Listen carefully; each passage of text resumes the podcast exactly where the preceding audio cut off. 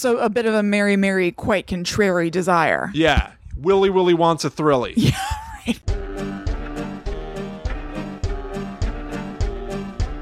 Hello, welcome to Guides the Unknown. I'm Kristen. And I'm her little brother, William. And this week we're going to be talking about haunted amusement parks as suggested by Drew. So thank you very, very much, Drew.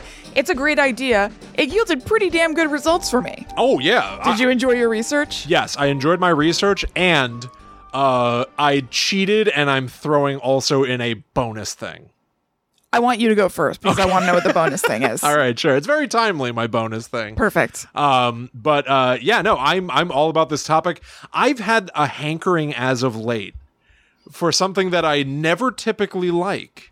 As the world remains locked down, I, for some reason, really have a hankering, a craving to go to like a fair or an amusement park. Oh, wow. Okay. I don't know why. Yeah. I think it's got to have something to do with the fact that those are just larger than life, ridiculous environments. Mm-hmm. And it is something that is just, in my mind, not possible right now. oh, definitely not. You know, I think it's the I think it's the wanting that which you cannot have vibe. So a bit of a merry, merry, quite contrary desire. yeah, Willy Willy wants a thrilly. Yeah, And so I I've never enjoyed going to fairs typically, but um I think it would be really fun and especially like uh um not just in general but really for Guide to the Unknown. Like I I really kind of wish that we already had gone to like a local fair, even like the little pop-up ones where you drive the same like freeway all the time and then and then one day you just notice that there's a Ferris wheel off to Right. the right that's not usually there. You're like, What would we do with that for Guides to the Unknown? Like the fun house or whatever? Yeah, fun houses and those rumors. Like I, I remember all those urban legends about people going through, um, uh, uh you know, a, a a ride or like one of those like dark ride tour things where you're just kind of walking around Hall of Mirrors, type- Yeah, type yep. stuff. Not necessarily Hall of Mirrors, literally. But then, uh, you know, you walk out with your friends, and one person goes like, "That was really cool. The hanging body there at the end really freaked me out." And someone goes, "There's not supposed to be a hanging body in there." What? and it turns out that one of the the carnival people killed themselves in there like that vibe Right.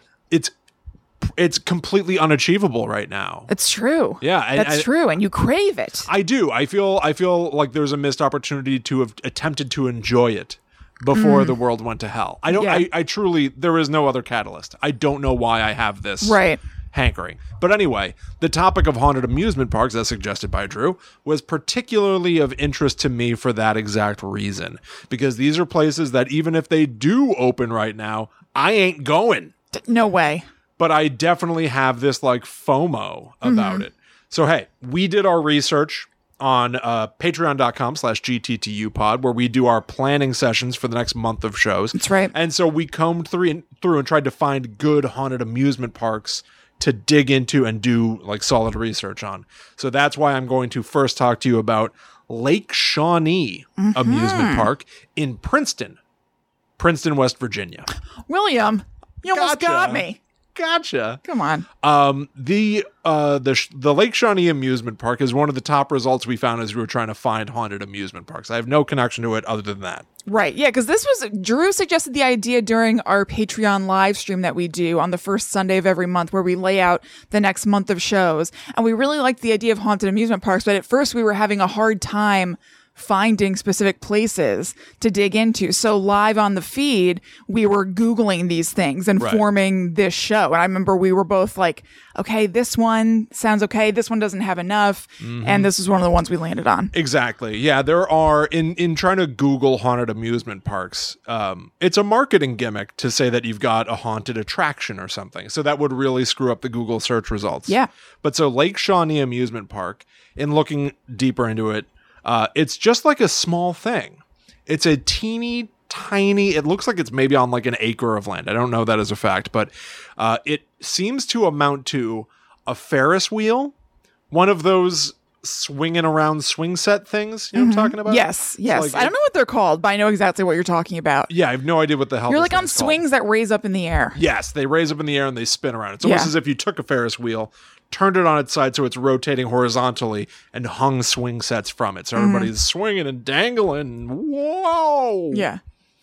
it's that and a swimming hole, and that's about it. Well, that's all you need to haunt. I guess so.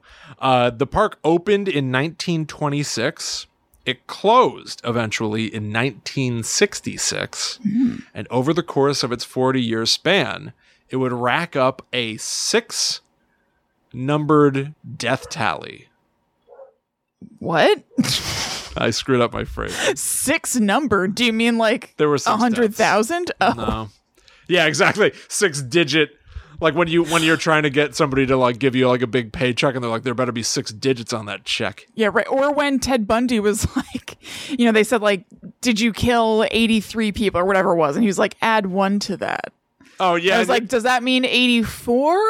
Or does that mean 138? Or does it mean 381? He just kind of like sat back and smirked. yeah, he just reveled in the puzzling over his death count. Oh, Right. Mr. Bundy. Loser. Oh, what a treat you are, Mr. Bundy. yeah. One of our great criminal minds. Fry him. Yeah. so anyway, no, I just botched reading my own notes. Six deaths over the course of 40 years. Six deaths.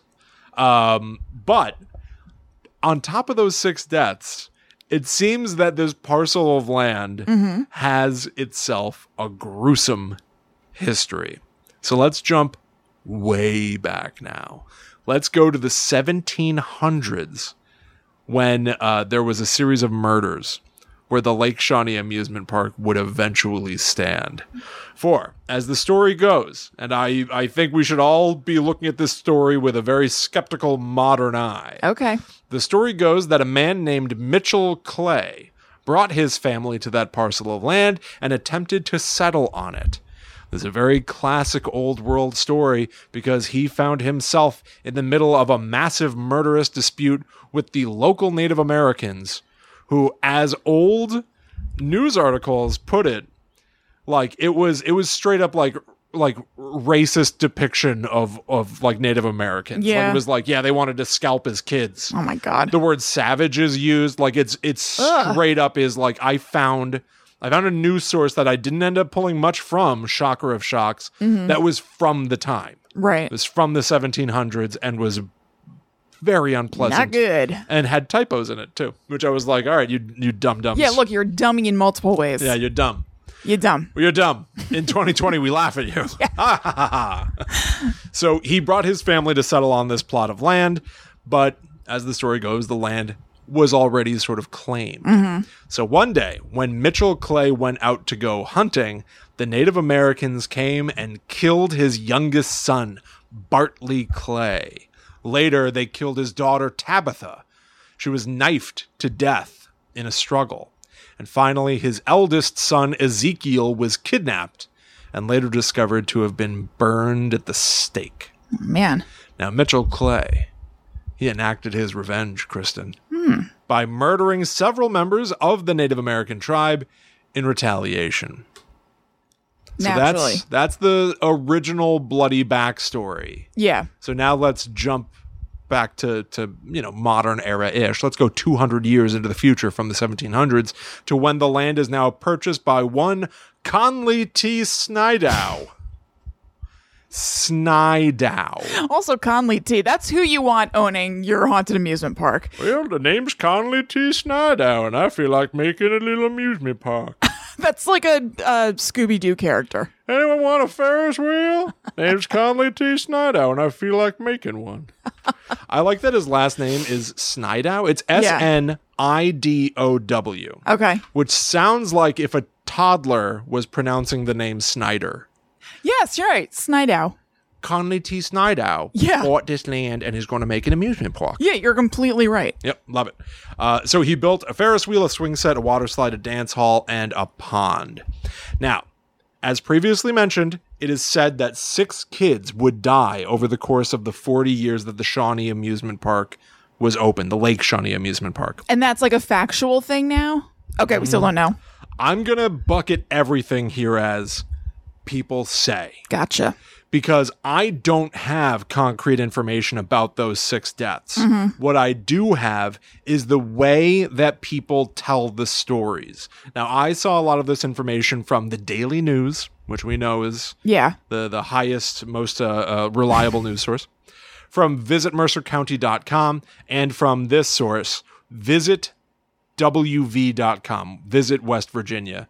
Dot com. So here's how they It's tell weird. I think Princeton, New Jersey is also in Mercer County, New Jersey. it really threw me This right is strange. i know Yeah. it, it really it, that's sort of why i even did the gag of it's in princeton west virginia because even mercer county coming up all the time i was like having real a hard time keeping Yeah. it straight so uh here's how visit wv.com tells the story of one of the kids who's said to have died there Back in the park's heyday, the little girl, in her pink dress, had boarded the circling swing set, but as she swooped around, a truck backed into the path of the swing. oh my God. That is one. That's really bad spatial planning. Horrible. Horrible. You gotta pay attention to your rear view mirrors. By saying truck, it makes me think that it's, I don't know, like something for the amusement park, like that had supplies or something. Oh, really? Yeah, I guess I'm wrong. I guess it could be a pickup truck, but Yeah, I, I definitely took it to be that like some other park visitor, uh-huh. you know, some other customer wasn't paying attention and backed into the path of the swings. could be. no matter what, horrible. Now, I did try to find uh, verifiable references to people dying here, and I kept getting the same sort of hearsay. There's another story with, believe it or not, even less detail about how um, uh, a boy then also was found um, having drowned in the pond. Okay. Um, he was found possibly with his hand um, stuck in a uh, a clogged like drainage thing. Like he just com- completely got torn down. Um, actually, you know what? I was gonna have a section for reviews of the park, but I, I really only have one that felt relevant. So Okay. uh, this is from that review on Google. You know, Google reviews from an RC Jones. Here's what they wrote. A lot of kids died here. Some say you can hear a girl singing or talking, I think. I have a story. Once a mother dropped her nine year old son off at the lake. Once she came back, he wasn't there. They searched until 10 p.m. until they found his arm was stuck in a drain. He had already drowned. Ugh. One star. That's his one star review. I forgot. I forgot that this was a review for a second. I was just listening to a story. No, that's the review from R.C. Jones, who gave this Lake Shawnee amusement He doesn't park care for one it. star on Google. Not into it. It might have been a one star review of the drain. I don't know. Now, again, this all feels very urban legend ish. Um, so let's really crank the urban legends up to 11. Let's do it. I love them. Here's the thing I already explained to you that the Lake Shawnee amusement park, which has been shut down since 1966, is said to have experienced six deaths. Yes. And the explanation for why that land might be trouble is because back in the 1700s, the Mitchell family and a Native American tribe all killed each other. Let's go even wilder. A new owner took over the Lake Shawnee amusement park in the modern era. And according to vague references to excavation having been done there at some point in the last 20 to 30 years, Skellies. Skellies, Knew it. ancient Indian burial ground primarily filled with the bodies of children. Okay. I see. I found no other verifiable information about about the renovations done that required excavation. Uh huh. I got nothing. Uh-huh. Yeah. I got nothing. I just read it online, and it's just kind of what they say. yeah. I mean, I feel like probably no. I feel like probably no as well. So that's the amusement park, and those are the stories about it. But uh, let's start turn it into a haunted attraction now, shall we? Oh. Because it is seemingly open. Uh, it's uh, sort of hard to say. Um, according to the uh, uh, what is this called? Oh no! Did I? I think I may have written down the wrong link here, and I want to make sure that I get it right. Okay. Or no, I guess this is it. Okay, it's it's wvlakeshawnee.com.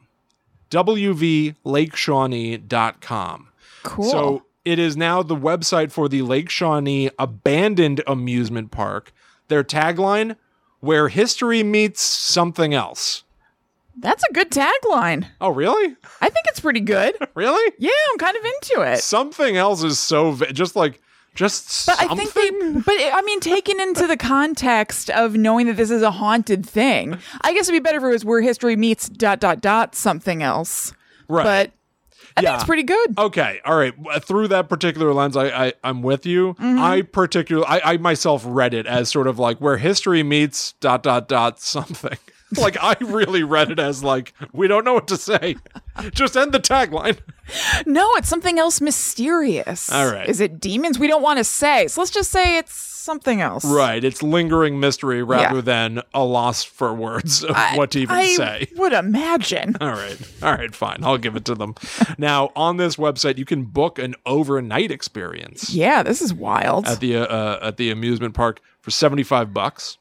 Um, they have a, a whole page here just referred to as Dark Carnival, which uh, when I clicked it brought me to uh, a countdown oh, okay. that will be done in 36 days as of this recording. And I started trying to do research into what does the Dark Carnival mean? What what is this? Yeah. and it brought me to their Facebook page, which talks about the Dark Carnival is definitely coming. And I was like, really, even, even like COVID and Yeah, lockdown now? and stuff are going to open up. And then I realized that the most recent posts on their Facebook page are from 2019. Oh, okay. All right. So I was So- a little puzzled and, and lost in time. They also have references to having mazes as attractions there, and you can do a tour of Lake Nightmare. So that Wow. that is the the pond now. So they're sort of like They got a lot cooking. they're building their mythology, right? Right. Mm-hmm. They're building the mythology of the Lake Shawnee amusement park. They also have a section on their website, which I think we had talked about this in the context of Hauska Castle, maybe Okay. Hoska Castle. Somebody submitted the proper pronunciation. Oh, okay. Hoska Castle, uh, uh, where on the Lake Shawnee website they've got an entire page for visitor stories. What have visitors seen? Have they seen spirits and stuff? One person said they took a picture of their child uh, who wanted to sit in this abandoned school bus, and you can see a face over his left shoulder, um, and it looks like a you know I'm I'm sorry if this is your child, but it looks like a ven- like a ventriloquist dummy. I'm about to say, where's the child? Do you I- Uh, see the child's face? I do not yeah, it just it just looks like a, a scary thing driving a school bus. I, I- don't think they're saying that's the child. I think they're saying the scary thing driving the school bus is the child, and this Oh. obviously reflection of a tree is a face. oh, That's my oh. read. By the way, you oh, can, excuse me. You can look at this on uh, youtube.com slash talkbomb. What we're talking about right now is in the video version. oh, I didn't mean to defame a child. I know that's sort of how I feel too, but I don't know yeah. if this is real. There are Right, right. There are only two accounts on this page. That's sort of why I I, I take issue with the validity of it. Mm-hmm. It seems like a great thing to have a page where people can submit their listener stories. Well, I mean, maybe they started this website right before COVID, Maybe or something. Yeah, exactly. You know? Like, I don't know, but there are only two, and they're not. Uh, uh, th- the most engaging things I've seen. Right. However, they did embed a couple of videos from people who have gone to the Lake Shawnee amusement park to do ghost hunts, um, like this one, which I watched from Omar Gosh TV on YouTube. Again, links to all of these things will be in the show notes.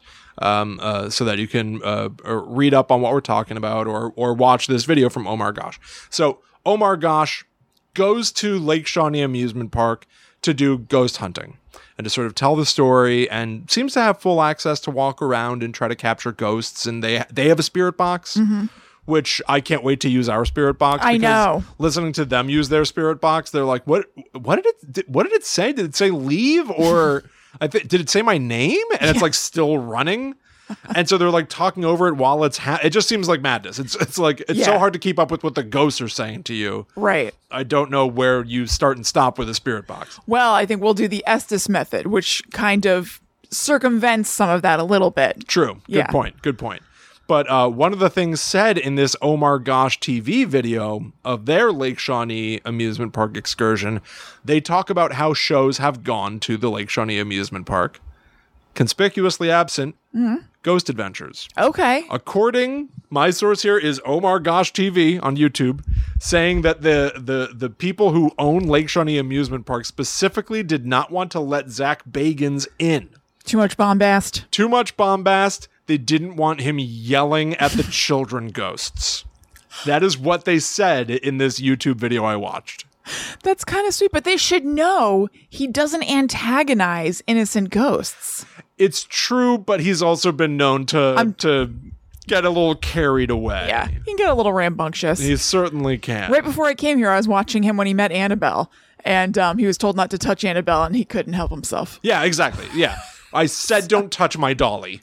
Please do not touch it. There's a whole scandal with that. You guys should look up Zach Bagans and Tony Spera. They recently had an online feud back and forth about this because they re aired the Annabelle episode for the Screaming Room. Oh. And it's pretty good. Oh, on Screaming Room, did Zach Oh. like give his like one-sided perspective on on a feud, and then Tony Sparrow was like, "Hey, you just disparaged me on television again." He, well, yeah, he kind of disparaged him. It wasn't anything too crazy. He was more saying he kind of questions the story of behind Annabelle. Um, he wasn't really saying like Tony lied about it or anything, but he was just saying it's kind of hearsay ish, which I don't see how that's so different than a million other stories. But he wasn't directly talking crap about Tony, but he also like was less uh, neutral than I think he usually is. So you could tell they he like didn't really like him. I mean, Tony left in a huff with Okay. Annabelle, so they left on not great terms. Aha. And then, you know, they're watching these past episodes and commenting on him. So he had like a vibe about him. Tony only, only handles Annabelle with oven mitts. Oven mitts. Mm-hmm. Why not gloves? I don't know. Don't you look a little kookier if you're using oven mitts? Yes. And so in their online feud, Zach kind of pointedly mentions the oven mitts. He doesn't say anything about them, but I think just even bringing up the oven mitts is a dunk. It's a touchy subject. Don't don't tease me about my oven mitts on television. It's a choice by Zach Bagans and crew to even air that and comment on it for their new series, right?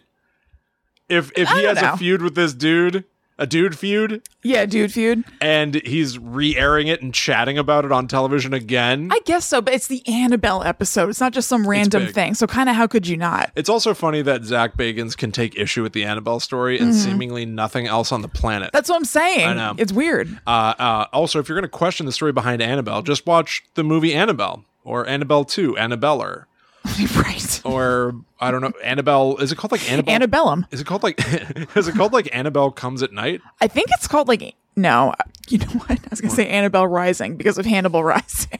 I don't know what it's Annabelle, called. Annabelle Rising. That's amazing. I haven't seen them. I don't know. How come I still want to, but You know what I was thinking of? I was thinking of. I think we've made this joke before on the show. I, w- I was thinking about uh, horror mashups. Mm-hmm. Like, how great would it be to have you know Hannibal v. Annabelle?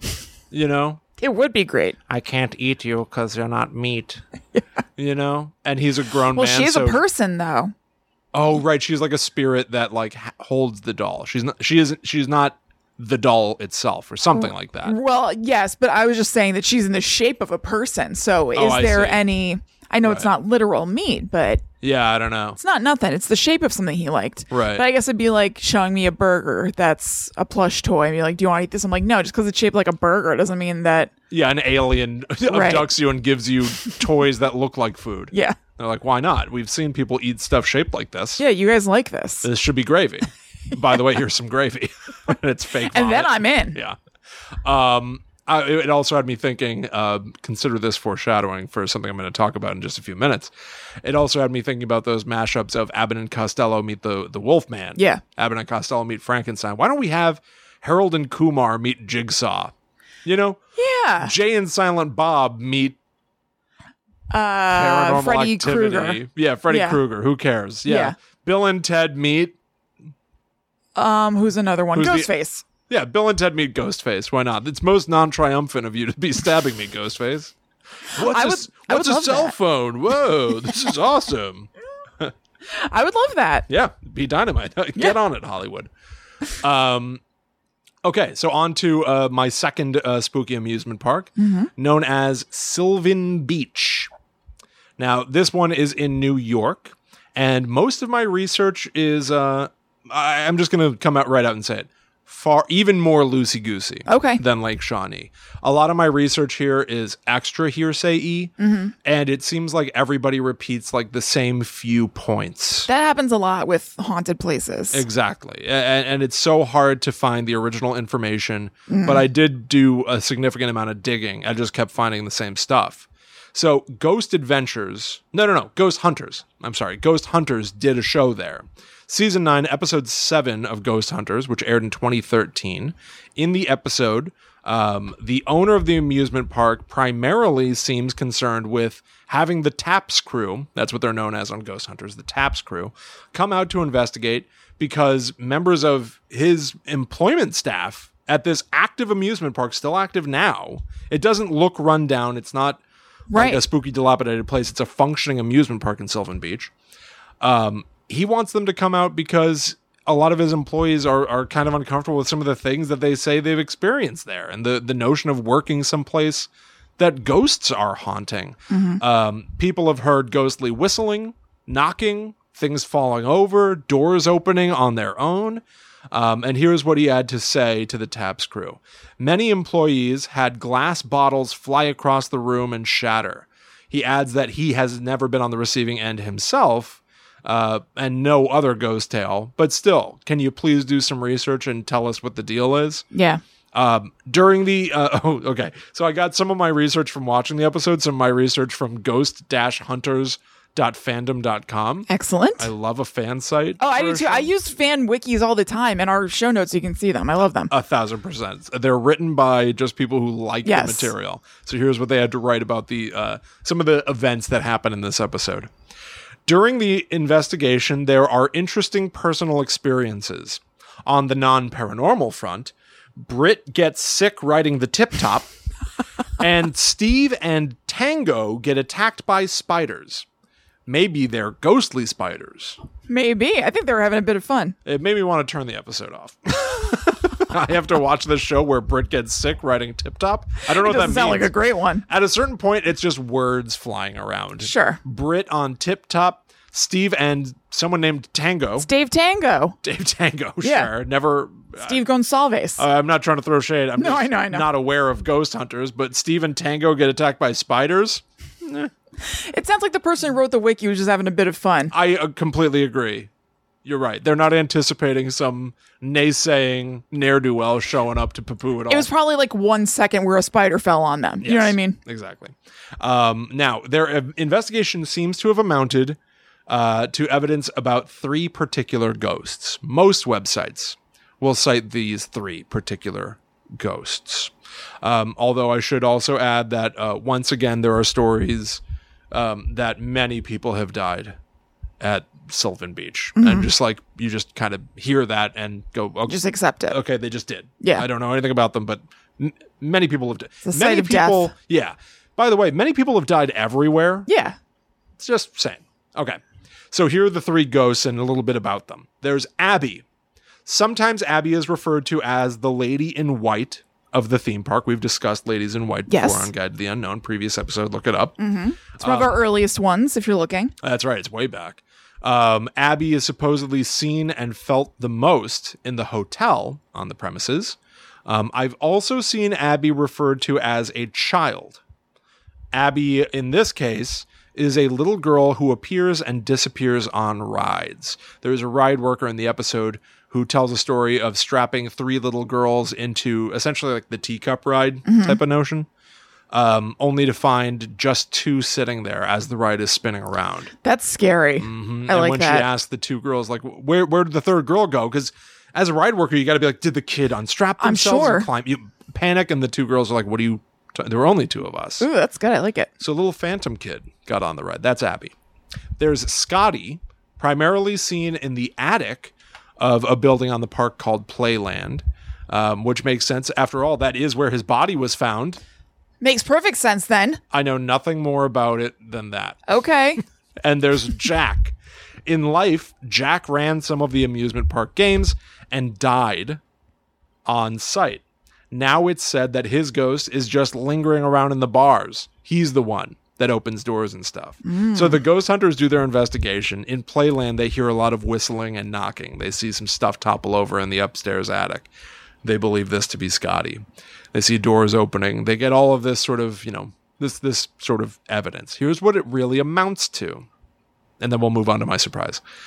Here's what it really amounts to they report back to the big boss, who's concerned that his employees are afraid working at this amusement park that's said to be haunted. Don't worry.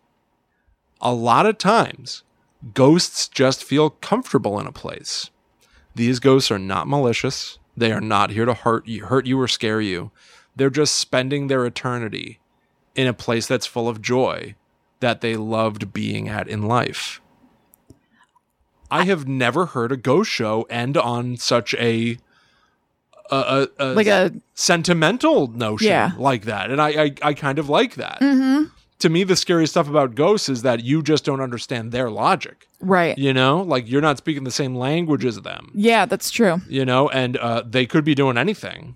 That's another thing that's scary about ghosts: the paranoia of like, are they looking? Who knows what they're up to? hmm But in this case, Abby, Scotty, and Jack just love being at Sylvan Beach. Yeah, that is nice. Yeah. That's a nice conclusion. And then I just saw the same articles all over the place, like Froggy 405, the radio station, being like, Ghost Hunters came and did a store at our amusement park. Yeah. They talked about Abby, Scotty, and Jack. Right. Another place goes, Yeah, the Ghost Hunters did a show that covered Abby, Scotty, and Jack. Yeah, so, and it just seems like it kind of grew and became fact on the internet based on that. Exactly. I've So- definitely encountered that, not this time, but before, where I just like, I, I can't find any source previous to this show covering it, and now everybody covers it. yeah, a thousand percent. And it seems like they all have the exact same story. Yeah, Mm-hmm. Hence why I've added my big surprise. Okay. and I've already admitted that it's a bit of a cheat.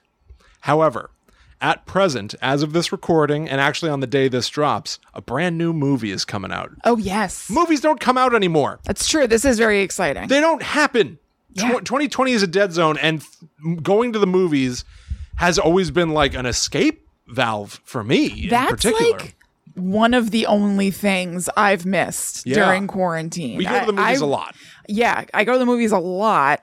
And everything else, I feel like I've been very built for these circumstances. I haven't had a lot of growing pains, but I miss going to the movies actively. Yes, a thousand percent. And um, on on the day that this episode drops, Bill and Ted Face the Music is coming out. Yeah. a brand new movie, like twenty five years in the making or something like that. Um, it's the third Bill and Ted movie. There hasn't been one since 1991, I know. which is also why it was so shocking when we discovered, you and me, that there has been a yearly show Oh, oh my God. held at Universal Studios in Oh my Florida God. called Bill and Ted's Excellent Halloween Adventure. This was truly wild. This Bill and Ted show, here's here's my ham-handed uh, way of inserting it into this episode. Okay. Bill and Ted have been haunting Universal Studios. I was about to say we've been haunted ever since. It's true. They've been haunting Universal Studios for decades. yes, they certainly have been. Without purpose. Right. I, I would think that there's a generation that just didn't know what the hell was going on with this Bill and Mm-hmm. Ted live stage show. Stage show. Exactly. Now, you and I have frequently mentioned we love we love an old website. yes. You know, I want to point everyone to billandted.org, which Ooh. uh, uh, seems to be owned by no one anymore. They are a fan site for Bill and Ted. They've got fanfic, they've got comic book information, and they've got a whole page, billandted.org slash Halloween, about Bill and Ted's excellent Halloween adventure at Universal Studios. Oh, wow. And on this site, they also had meticulously organized notes about every Hmm, year's show, but their list stopped at 2012. I don't know what happened to the person running this website. They either stopped liking Bill and Ted, Right. forgot their login information, or they're not Stopped around. liking Bill and Ted. I doubt it's that. I doubt it's that. they might have gotten burnt out because this website is exhaustive. It has like almost like a couple dozen tabs at the top. Uh, th- this is a big website. Yeah, they might have gotten burnt out. Seriously, you got to pace yourself with this stuff. Uh, Absolutely. So uh, the the way that Bill and Ted's excellent Halloween adventure or whatever landed on our radar is that it's been several years Yes. But uh, a while back, you, Allie, and myself went down to Florida. We went to Disneyland. Wonderful. And we went to Universal. Okay. yeah. And uh, we were there for the Hollywood Horror Nights or whatever they call it, Halloween Horror Nights. I know it's HHN. I can't remember what HHN. it is. And we're walking it's around and Hollywood. it's carnival themed and people are jumping out and screaming at us. And we Uh, just yeah, we couldn't- hated it. Couldn't take it. And then I spotted the marquee for a Bill and Ted live stage show. This is like, I think it was like 2016 or 2015. It was 2016. It's 2016. Yep. And in my head, I went, "Why is this here? we Yeah. have to go." Like a mirage Yes. to, to save us from these freaky carnival people. Mm-hmm. But saved we were not. No, not at all. As of 2016, it had been 25 years since the most recent Bill and Ted movie. I had at that time, it's all changed in the last month for me.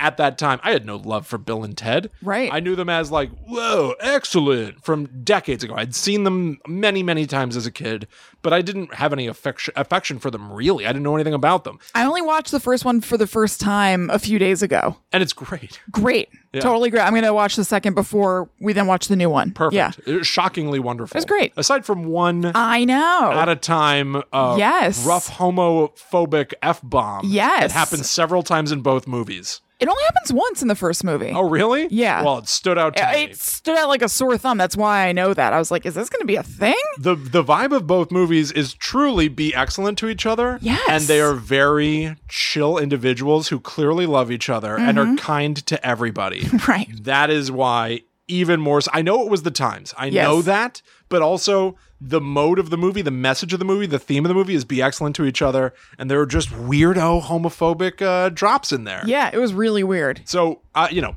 I'm able to compartmentalize. uh, Yeah. I, I, I have the benefit of being able to. Yes. And uh, those movies are very charming. and Yeah. Very wonderful. I loved the first one. but in 2016, when we went here, they hadn't been relevant for 25 years. No, it was so weird. So when we went, I was shocked to see that it was a stage show that is a year in review type of thing where Bill and Ted, just played by two people, Right. come out and mock that that year's news. And it seemed to be a beloved, beloved endeavor. It was I, packed in there. I recall in 2016 they put Hillary Clinton up on a big screen and people like booed and they made jokes that she was the devil. And I was like, what? and they had a Hillary Clinton in person year come out and strip. That's right. And I was just like, what have they been doing down here? I know. And I also also like, where are we? Yeah. Because everybody was booing her. Oh yeah. I'm like, w- this was is what weird. they've all been up to. Yeah. This is what's been happening here every year. Yeah. And I started researching it then. Yes, it's been going on since 1992. Mm. Man. It only just retired three years ago. They've been doing this thing. we just caught it then. We just, how lucky are we? How lucky are we? we saw the second to last one. Wowie. Um, so here's just a little bit of information because again, I agree I'm shoehorning this in. But I didn't say that you were. All right, fine. So, uh, um, I looked into it a little bit. Um, here's a Vice article from 2013, which some cite as maybe being one of the first turning points Okay. because they really called them out. A lot of a lot of sites, particularly if you look this up, you'll see a lot of sites being like, "Well, an old Halloween tradition is coming to a close as the long-running fan favorite Bill and Ted's Excellent Halloween Adventure is, is ending," and it's like fond memories of it. I Weird. remember having a horrible time. Oh, we hated it. Here's the Vice article here. They're just fantastic. They describe what I remember that it was almost like watching disaster movie. Yeah, Or it just was. It was. It was so reference weird. after reference after reference. The plot of this year's show is about Bill and Ted getting sucked into the land of Oz by a tornado, which, because it's 2013, turns out to actually be, quote, Corey Monteith's ghost. Where, where you're like, I don't even know what is, ha- what are you even talking about? the tornado is his ghost. Mm-hmm. Whatever. They go, at least that's what I think the plot was. There were so many pop cultural references awkwardly wedged in that it was too hard to tell. The full plot had something to do with the Harlem Shake, Paula Dean, Northwest, the government shutdown, and Macklemore, Wow. which had me thinking. that really is a time capsule. I haven't thought about many of those things in a long time. It's kind of why I liked reading it because I was like, you know, this Bill and T- this sucks. It's Right, horrible, clearly. but it's also so funny that like the point was to wrap up the year, Yeah. and they're all painfully dated as a result. Yes. So reading people describe them are true misery. So even this Weird. Bill and Ted fan site, I just randomly clicked on their 2005 Yeah. uh, recollection. I saw the show in Orlando, Florida, two nights ago. I'll try to recollect what I can. the show opens with the desperate housewives giving their monologue over how they're desperate and just so happen to be housewives. Boring intro with a sexually explicit dance number to the old song Smokin' in the Boys Room. They exit as the time booth surfaces in Willy Wonka's factory. Who Okay. should pop out but Peter Griffin with Okay. his son, Stewie okay. That'll do. they you know it's just like This is- what what how they're not even stringing together jokes they're not even writing jokes It's an onslaught. it, it's a true onslaught i remember sitting there in I felt like I was on another planet from Yeah. everybody where everybody else because everybody seemed to be enjoying it. They were and I hate cackling. it when that happens. I hate it when I'm not enjoying something that everybody else is enjoying. It makes me sound feel like a snob. A thousand percent. and uh, but I was like, what is happening here? There's also a reminder that most of the world probably thinks that we're not funny and Yeah. thinks that we're like lame Yes. and maybe pretentious for not liking this lowbrow, I lazy know. humor. P- The part of the Vi- Vice article was also about how brutally homophobic Mm-hmm. the show was. Like they need Superman to help them fight witches in Oz, but then a witch sprinkles fairy powder on Superman. So you, Uh-oh. can, you imagine what happens next. Yeah.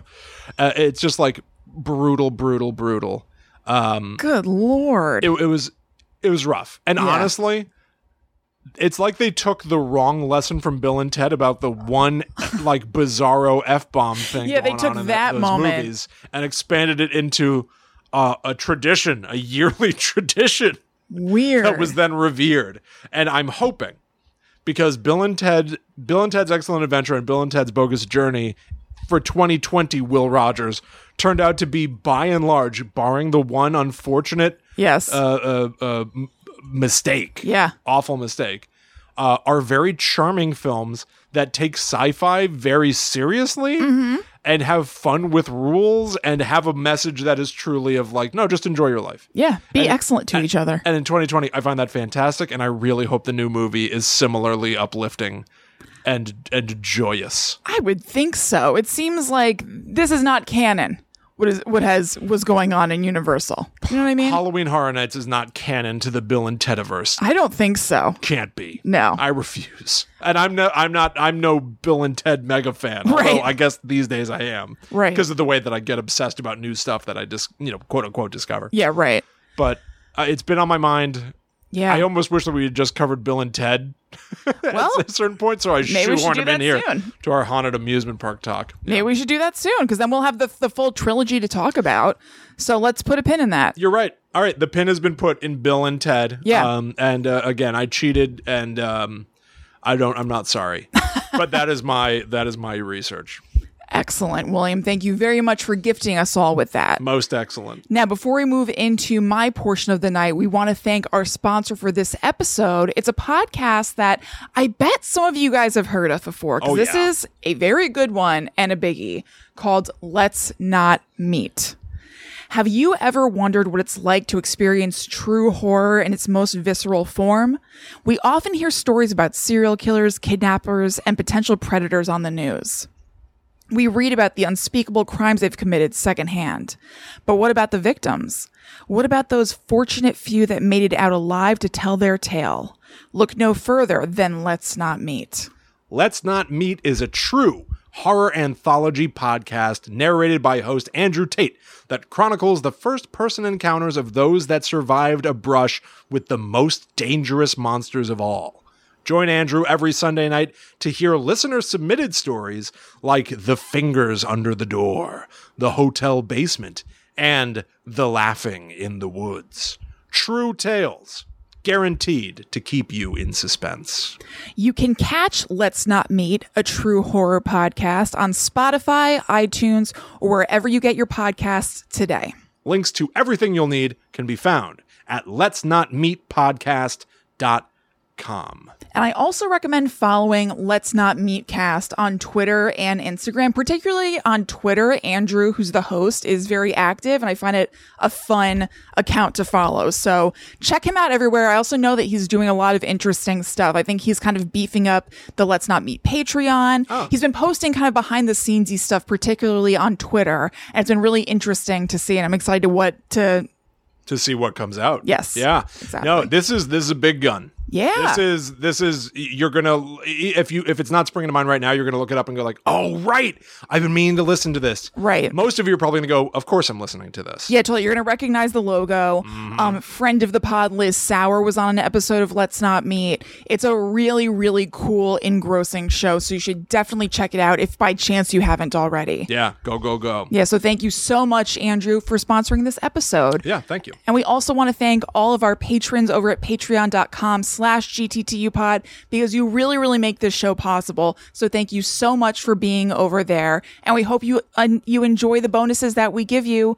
And thanks for that. That's so right. if you're interested in that, you're not a patron already, you can go to patreon.com slash GTTU pod. And when you sign up at the $4 or more per month level, you get a free bonus podcast every month. So there's a full separate podcast called Guides to the Unknown's Netherworld Dispatch that only patrons get to listen to. We also have, as we mentioned before, a monthly live stream where we plan out the entire month of shows live with our patrons, talking to them as we do it, including them in our research and getting great ideas from them, like we did from Drew for this week's episode. So definitely check that out. And thank you guys so, so much for making the show possible because you really, really do. Yeah, it's it's very true.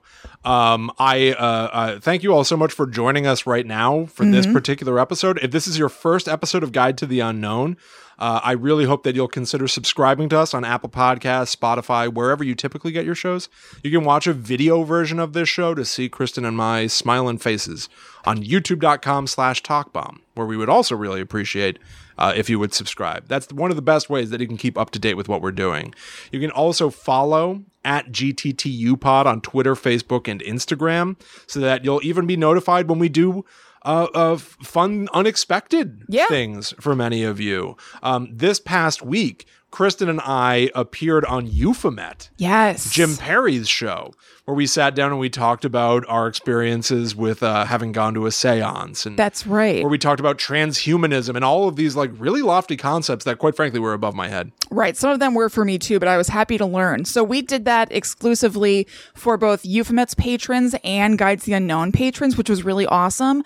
But it is going to be on Euphemet's regular feed coming up soon. If you're listening in real time, it'll be up next Tuesday, I believe. Yeah. So make sure to check that out because that was a super interesting, I dare say stimulating conversation. I agree. It was it was far more like highbrow and put together than we typically get here on Guide to the Unknown. Mm-hmm. Yeah. Because as you can tell, with my willingness to just shoehorn Bill and Ted stories in, Are you self conscious about that? no, but it's I defi- haven't said it once, but you keep bringing it up. Cause it's a total cheat. Yeah. It has nothing to do with a haunted amusement park. fine. It has only to do with my own haunted memories of having to watch that in an amusement park. It was crazy. It was awful.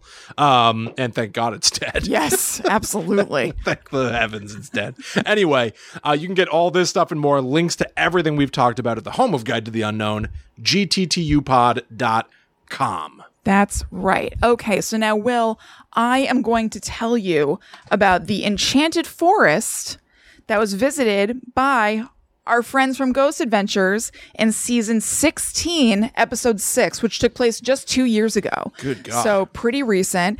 And we didn't mention it just now, but Will and I have a spin off podcast of this show called Ghost Adventures Adventures, where we break down the episodes of Ghost Adventures from the very beginning. So I'm going to be focusing on what they discover as far as the story of the haunted stuff that happens Sure. here and not really on the nitty gritty of their investigation.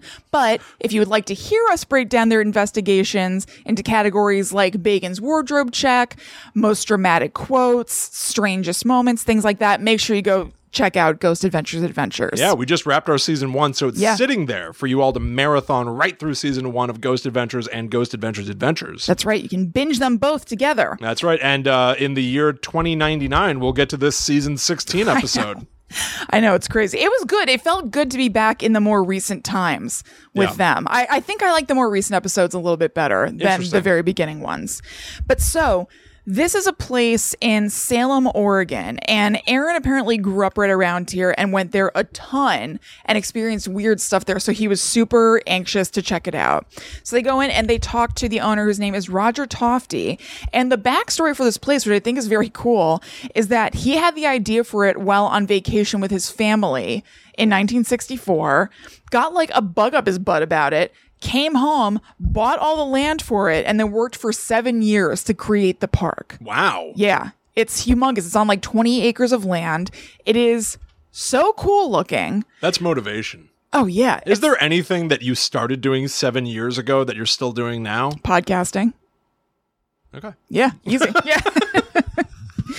So the place really does have a fairy tale vibe. There are trees lining the paths everywhere. It really feels like you're in the middle of the woods because you kind of are. There really are woods surrounding the whole place and even just dividing up sections of the park. But William, As we know, fairy tales often have a darkness to them. It's true. They can be quite grim. They can be quite grim, and the Enchanted Forest is no different. So it it even just looks creepy. It looks really, really cool in a 70s sort of way, but it's also freaky.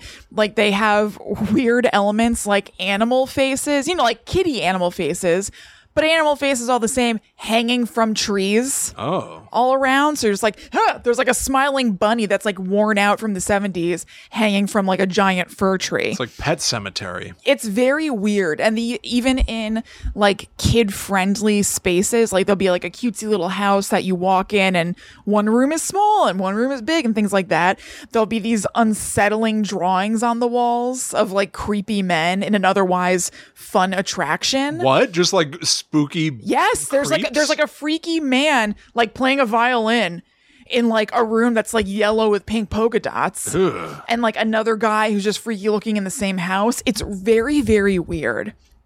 But one of the places that has the most activity is the haunted house that they have there. Now, this is, and I say this with all the love because I think it seemed awesome, um, a haunted mansion ripoff. It seems great. Okay. The difference is that from the outside, the Haunted Mansion in Disney looks very much like a Disney thing. It looks really perfect and whatever. The Haunted Mansion in the Enchanted Forest almost just looks like a house out of nowhere, just kind of a normal house, a little bit broke down, obviously, but it doesn't have a lot of theme park polish from the outside, which I like. It, it's, It's understated, and then you can be wowed. yeah, That's interesting. well, you know, Oh, okay. be a little bit wowed, but it's. Less of a wow and more of a huh. Yes, I would say it's a haunt. Some of it's wowie, but with a, I think maybe if it wasn't compared to the Haunted Mansion, there might be a little bit more of a wow. But they even have like not that the Haunted Mansion invented this, but there's like brocade wallpaper all over the place What's in there. brocade? Like if you picture the Sounds wallpaper, like something Zach Bagans has in his basement. might be, or like a coat made out of. No, if you picture, you know that like black and purple wallpaper that's really ornate looking, that's brocade. Oh, okay. It's like a, a pattern. It's actually a fabric, but it's a pattern that I don't think you got people- my joke Wait, what? because you were like, Oh, brocade. Yeah. Okay, I got you. I you were didn't like, get yeah, it. you might have a coat made out of it. You're right. Well, it's a very dramatic looking fabric, so I thought that that was what you meant. he might wear brocade in his brocade while he plays like Pac Man. yeah, maybe he has a brocade. Yeah. I wouldn't put it past him. Um, but so, and there are just paintings on the wall that I felt like were kind of reminiscent of the stretching room. There's definitely an influence going on there. I even saw like a, a fortune teller with a crystal ball. I tried to, well, I went on, I went on YouTube to see if there were any similar to the haunted mansion kind of ride throughs that we talked about in episode 105 of the show. And by the way, if you like this episode with us talking about these haunted amusement parks, check out our previous episodes 104 and 105 because they are about um like literal like scary people jumping out haunts and haunted mansions and then the next episode is about the disney haunted mansions around the world so if this is up your alley those probably would be too but in that episode we were able to watch actual ride throughs of the haunted mansion that were shot really well and so you could really kind of get a feel for what's going on in there Yeah. there weren't any that were shot as well on YouTube for this place. There were some people who um, talked about it before they went in and then the experience afterward, but there wasn't a clear tour where you really got to see everything. Um, so I just kind of was going off of like the flashes that you saw in this episode. But obviously, there are, you know, haunted, scary attraction things, but also people say that there are actual ghosts in the haunted house. And if not having major stereotypical ghostly experiences like seeing apparitions or whatever, there's just like a vibe of tension and anxiety that people who work there notice that they get whenever they go in the haunted house. So they talked to Ashley Tofty, who is a manager of the park, and Roger, the creator's granddaughter. And she says that the feeling that she gets going into the haunted house is overwhelming and that it just makes her feel anxiety and panic. And she said she definitely thinks that there are spirits there. So they go in and they're doing you know, not the lockdown investigation, but just walking through with Ashley, who works there, and they feel a cold spot that they seem to be able to track moving. They're like, here it is, and it's moving, and they're moving their hand along with it and be like, see, it's here now, it's here now. And Ashley's like, oh yeah, like they're all kind of like playing with like uh like a ghost ball, like a raver sort of thing. Didn't you have you had this joke? I think I think this was in a, a haunted Disney episode because you had me imagining that like as they're feeling the cold spot, they might feel it and realize it's in the shape of a person. like you feel around the Oh, head. what was it? You know what it was? It was in the haunted. I think it was it in the was- haunted Disney episode. It wa- it was it was feeling a cold spot. It's so dumb. I know exactly what it was. It was that a maid was dusting. That's right. In Walt Disney's old office, and then she's dusting. She feel, hits something solid with a feather duster, but she doesn't see anything there, and keeps moving along the solid outline. It's the outline of a human. She keeps going all the way Oh. So around. the ghost is perfectly stationary Yep, just while she's waiting. waving this feather duster.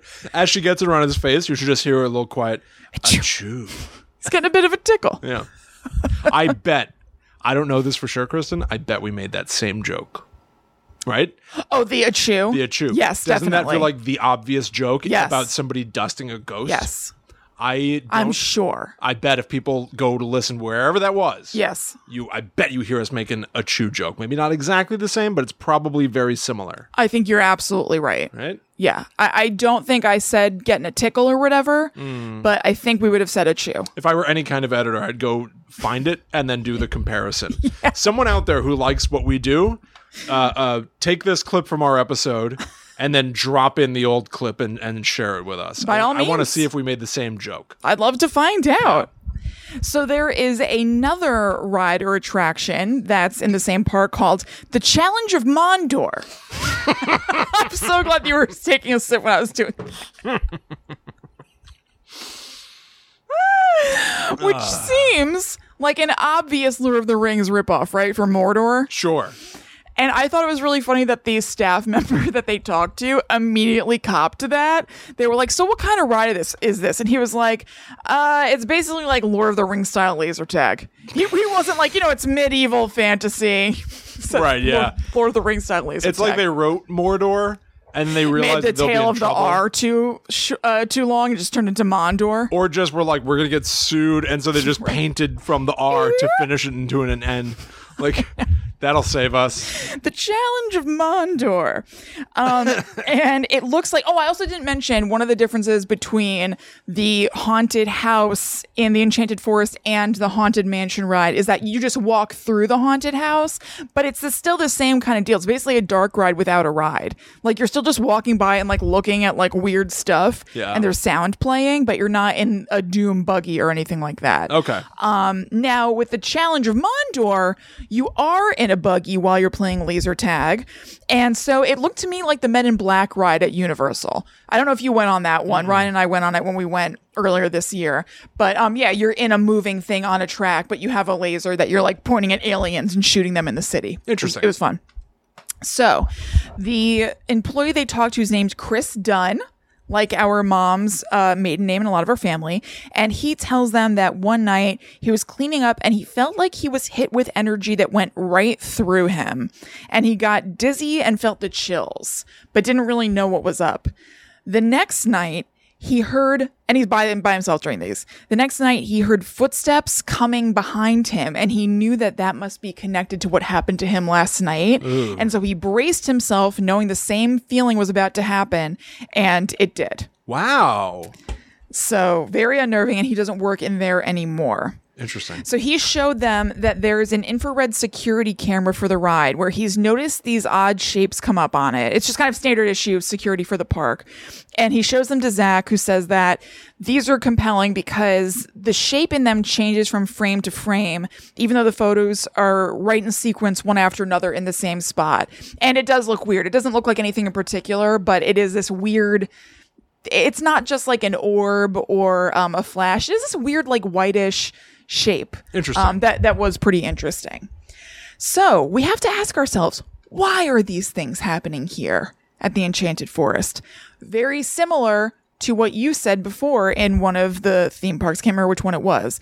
But in 1846, there was a battle between colonizers and the indigenous tribes that were there that continued for years. And this happened directly north of the Enchanted Forest, like right on top of it, basically. Uh-huh. Ah, So they wonder on the show if the energy from this could be- explain the weird things that are happening in the park, at least somewhat, because they have another theory. They mention that, but they have another theory that's like a little bit more overriding everything. And it's both interesting and silly to me. So they start off positing this because at one point they're looking at a mural in the park where, in part of it, Hansel and Gretel probably are like talking to a witch. And so Zach talks about how all the little kids who are coming through the park and looking at this mural may have seen this and believed it because kids believe everything. So if the witch is outside this cave that's actually in the park, because this mural wor- worked in things that are in the park, they might believe a witch actually lives in the cave that's in the park. And so he was saying that if enough people believe this thing, even if they're little kids, maybe it manifested something in some way. And it reminded me of something from Host. So this is a spoiler alert for Host. Just, you know, click through the 30 second thing a couple of times to get by because it's not super long or anything. But in Host, they're having a seance um, over Zoom, and one of the people isn't taking the seance seriously, and they decide to goof on everybody and tell a fake ghost story Yeah. from their past. But the woman who's running the seance says that them telling that story as it was as if it were real kind of created like a mask and a role for an actual ghost or demon to step into. And so this kind of reminded me of that. If there are a bunch of little kids who believe the story that there is a witch in this cave, if enough of them are believing it, does that create enough solid energy in some way that theoretically some sort of ghost or demon could jump into that role and make it manifest? That's a tulpa. It is a tulpa, yes. Enough it people is. believe in Yeah. it, therefore it becomes manifest. You're right. That's a much cleaner way to say it. But I guess because host is still on my mind weeks after watching it, that's kind of what I thought of. Um, so they really lean on that idea, but they also couple it with the idea that maybe there's something around in the forest, some sort of spirit or something that takes what's in the imagination of these kids and makes it real, which is a fun idea. But then you can also, what I thought to myself was like, can't you contrast that and think that? would not the positive, excited energy of these kids being really happy to be in a theme park counteract that in some way? Because maybe there's the scary, oh, a witch lives here, but also it's kids like having the time of their lives. Yeah. I do they not cancel each other out? Maybe they both exist. Maybe we don't hear about them because they're not as scary, but maybe there are actually some positive, loving tulpas and manifestations around. Maybe. in a similar way. That's very interesting. I, I would like to submit this. Yes. This is a very, very, very weird point, but I think a lot of uh, uh, uh, people out there that might be in a creative line of work have experienced this. You might hear positive feedback of your work a million times. Then you get one bad review. yeah. the bad review sticks so much harder.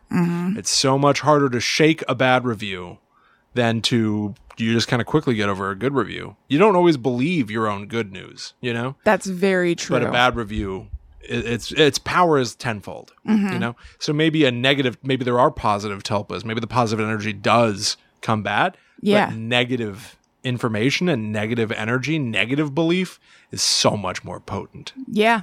I think that's a good theory. I think that makes sense. They could coexist, but just the negative always jumps out because we're pains. Yeah.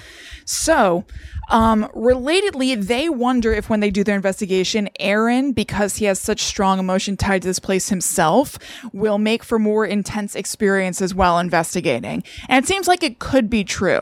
Like I said, I'm not going to go deeply into the investigation part of this because Yeah. I just really want to talk about the idea of this haunted amusement park. But this was a particularly um, action packed, results driven investigation by the Ghost Adventures crew. It was fun to watch. Okay. So I'd recommend checking out this episode. Now, the other place that I'm going to talk about isn't there isn't as much to it. It's actually King's Amusement Park and Ghost Hunters covered it in season 8 episode 1 in 2012 and it's actually only half the episode is devoted to it. It's just not I, I- I I haven't watched a whole ton of Ghost Hunters, but I forgot that they would do that sometimes where there were two subjects smashed into one. It's like early guide to the unknown. Yes, that's right. Yeah. That's right. Although this is like later in Ghost Hunters, so eh, who knows, whatever. I don't know. But so this is a place that's in Mason, Ohio, and it opened in 1972. And I, I wrote, what's up with these 1970s parks like being haunted? What the hell's going on? I, it must have been a thing, right? It must Yeah. have been the era for it. I mean, there are, you know, I'm not saying they don't exist. Mm-hmm. Though Obviously, they do. But like the era of the independent theme park, yeah, that's true. where's that at? That's true. Actually, there's going to be an HBO documentary coming out about Action Park in New Jersey. Yeah. Um, I can't remember what it's called, but you guys can look it up. I but there were like it's not haunt. Well, maybe it is haunted. Tons of people were injured. I think maybe some people died. People joke about it and call it class action park or traction park. Right. Um, yeah, that's another independent one. Yeah. And I think it was built around the same time. So I think you've probably got something there. But so this was a place that it seems, I, I think factually, to have built been built where there used to be a munitions plant, which is gunpowder. And there were explosions that killed around 50 people there. Oh my God. So a lot of people attribute some of what happens there to the hauntings, or excuse me, wha- some of what had happened back Right. then to the hauntings that have happened since. So the Ghost Adventure, excuse me, the Ghost Hunters crew really just focuses on a little girl who they have posited is named Missouri Jane because they have a graveyard either on or right next to the property of this theme park. And there is a gravestone for Missouri Jane, who was five years old. And so they posit that the young girl ghost that people see around the park is the girl in this graveyard. It does not spark much confidence to go to an amusement park and notice a know. graveyard next door. Isn't that crazy? They both referred to it as nearby and at the park. So I'm not sure which one it is. I have to imagine it's just nearby and not within the park walls, but but who knows? It just makes me think of like flying off a roller coaster and landing right in an open grave. yes, it's doesn't it? convenience. The end of the Adams family. Completely. It's so weird. So they say that people have seen this little girl in a blue dress running around, giggling, doing stuff like that. And I did a little bit further research and found out that her name is Missouri Jane uh, Galenor. And people have only had positive, friendly experiences with her. Her nickname is actually Tram Girl because so many tram operators in the park have seen her. Now, I'm basically going to leave Ghost Hunters now and just tell you about some other ghosts that I found out about online that they didn't focus on on the episode. Okay. They also said that there is a young boy who is dubbed Racer Boy because he's seen by the Racer roller coaster dressed all in white and he appears as a solid, real person. So when people see, um, you know, Missouri Jane or whatever, she kind of looks like a ghostly little girl. But people have reported to employees that, hey, there's a little kid who's like way too close to the tracks here and they check it out and it's nobody and it's this like solid ghost boy who they call racer boy there's so there's a legend that's unsubstantiated that a young boy fell out of his coaster onto the tracks and died and so that's who they presume racer boy is also i found stuff about somebody named tower johnny and this links to something that i find very awesome um, who is said and i i think that this did really happen from what I read. It seemed a little bit more factual. Um, that he climbed onto this Eiffel Tower thing that they have in the park, joking around and kind of showing off for his friends, and fell off of it and died.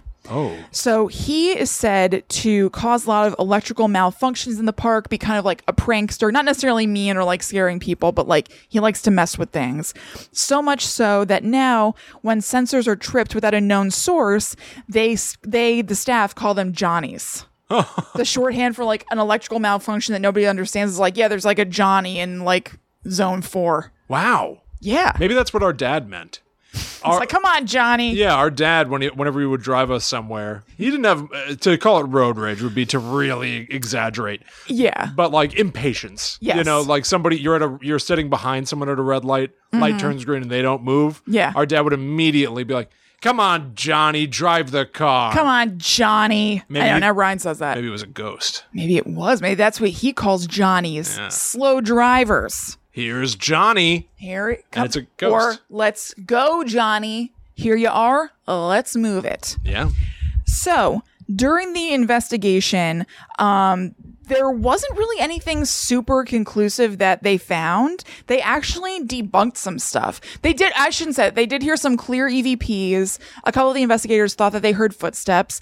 But something that I also enjoy about Ghost Hunters that I think that they very often focus on the um, real world mundane explanations for things that people think are haunted. So in the kitchen of this place, the staff have said that they've heard like pots and pans banging around when there's nobody else working and the park is closed. And they were able to debunk that because they realized there was machinery in the building. And there was another mysterious sound that was attributed to that too. So they did find some EVPs that sound very clear to me. But also when they sat down with the dude, he was like, don't worry. They were like, don't worry about the pots and pans. It's this, Interesting. which I do appreciate. yeah. Yeah. I like that kind of uh, uh, Mm-hmm. diligence. Yeah, realism. So that's that. Wonderful. Wonderful. Absolutely. Places that we cannot go to. that's right. Huh? Huh, Ah, look at that. Well, it's kind of fun to like we're covering a subject matter that most of the time would mean that we could say like so go on out there and go That's to, true. do not go to these places. I don't think you even can. I don't think you even can. Like it- it's weird. These are almost like fictional locations right now, yeah, you're right. you know? There- It's kind of null and void. Mm-hmm. But thank you for enjoying this amusement park of the mind with us. I know. What's up with this? Why why are these amusement parks I you know, if if I mean, would- they're dangerous. I guess they're dangerous. it's easy to make up ghost stories about places where it's like you can see how somebody could die there quite easily. Right. Yeah, it's true. In Clerks, the cartoon show, uh, a carnival is being built and Dante's not allowed to go. And uh, at some point, the carnival workers come over and they're clearly like strung out. Uh-huh. The point is, the, the amusement park is horrible.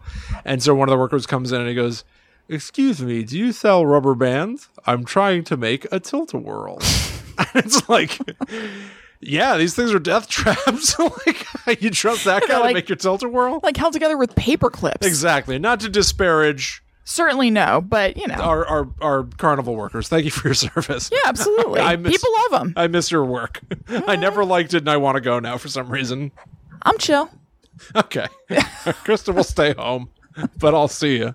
I went to the fair at Middlesex a few times because like my friends were going, similar to haunted houses, where I'd be like, everybody's going, everybody likes this thing, of course I'm gonna go. And then I started declining the invite a couple of years ago because I don't enjoy it. But through the lens of Guide to the Unknown, you don't think there's any any any fun to be mined? Not a lot, no, Really? no. I mean, They don't have what's- spooky stuff these days? no, not really. Really? No, it's like it's really cool that you can go to like root beer Johnny's and get like a mug of root beer. But um, no, Yeah, I don't care about that. yeah, that's the thing. I was like, okay, I'm enjoying the food, I'm enjoying seeing my friends, but I could probably do this in another venue. Yeah, I want I want that one that one lone uh trailer Mm-hmm. that no one really wanders over to and you hear like, yeah, Hmm. no, I coming from like a window. It's a haunted housey thing. No, they have like, you know, a row of people who are advertising. So it's like a bath fitter and then somebody who sells jewelry. What? And yes, that's what. It, that's what's at carnivals.